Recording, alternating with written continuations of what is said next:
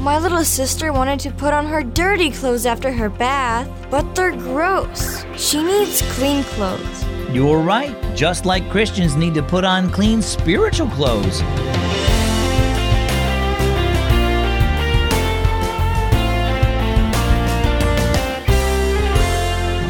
Happy Sunday and welcome to Keys for Kids. I am so glad that you're listening today. Let's get started. You know, one time my five year old cousin made a huge mud pit with the garden hose in our backyard and then rolled around in it. He needed a major bath and his clothes were destroyed. His whole outfit needed to be changed. And that's what you need to do too if you're a Christian. See, once you accept salvation from Jesus, He takes away your sins. After that, it would be wrong to keep doing sinful things over and over.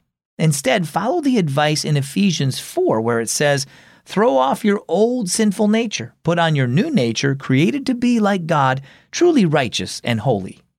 Our story today is entitled Dirty Clothes Again?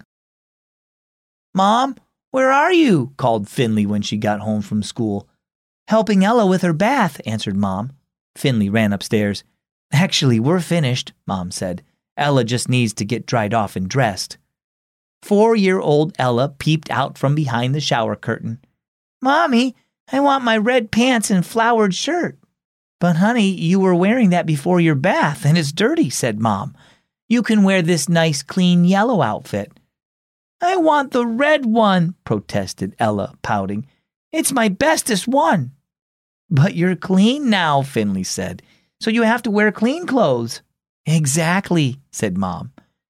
Hey, that's kind of like what Mrs. Richards said in my class at church yesterday, said Finley. She talked about trusting in Jesus and taking off our old self and putting on a new one. I didn't quite get it, but it's like Ella needing to change her dirty old clothes for clean ones, right? Mom nodded. Before we receive Jesus into our hearts, we're like Ella before her bath, and you know what that's like, she said with a grin. Finley giggled as she pictured her little sister, clothes spattered with mud, face sticky and sweaty, arms and legs covered with dust and dirt. I sure do. When we trust Jesus to save us from sin and forgive our wrongs, it's like taking a bath and getting all cleaned up, right?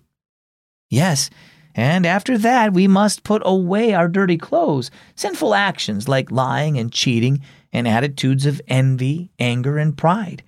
Sometimes we don't want to do that. We cling to those old things like Ella clings to her favorite red outfit. But our old clothes, our old selves, are no longer fit to be part of our lives because Jesus has made us new people. Sin isn't a part of who we are anymore because Jesus has freed us from it. Mom helped Ella slip into the yellow outfit.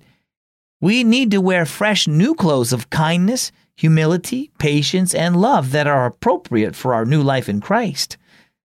I like this yellow outfit, announced Ella suddenly. I want to wear it all the time. So, how about you? Have you trusted Jesus to forgive your sins and make you clean? If so, can others see that He's made you a new person? Or are you clinging to sinful habits that were part of your old way of life?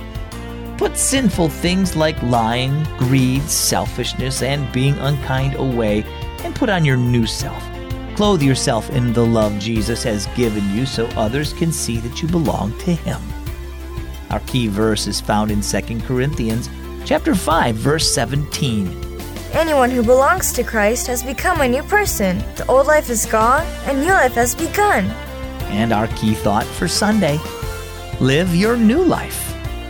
I'm so glad that you spent some time learning about God with me today, and I hope you keep it up every day, even when you're a teenager.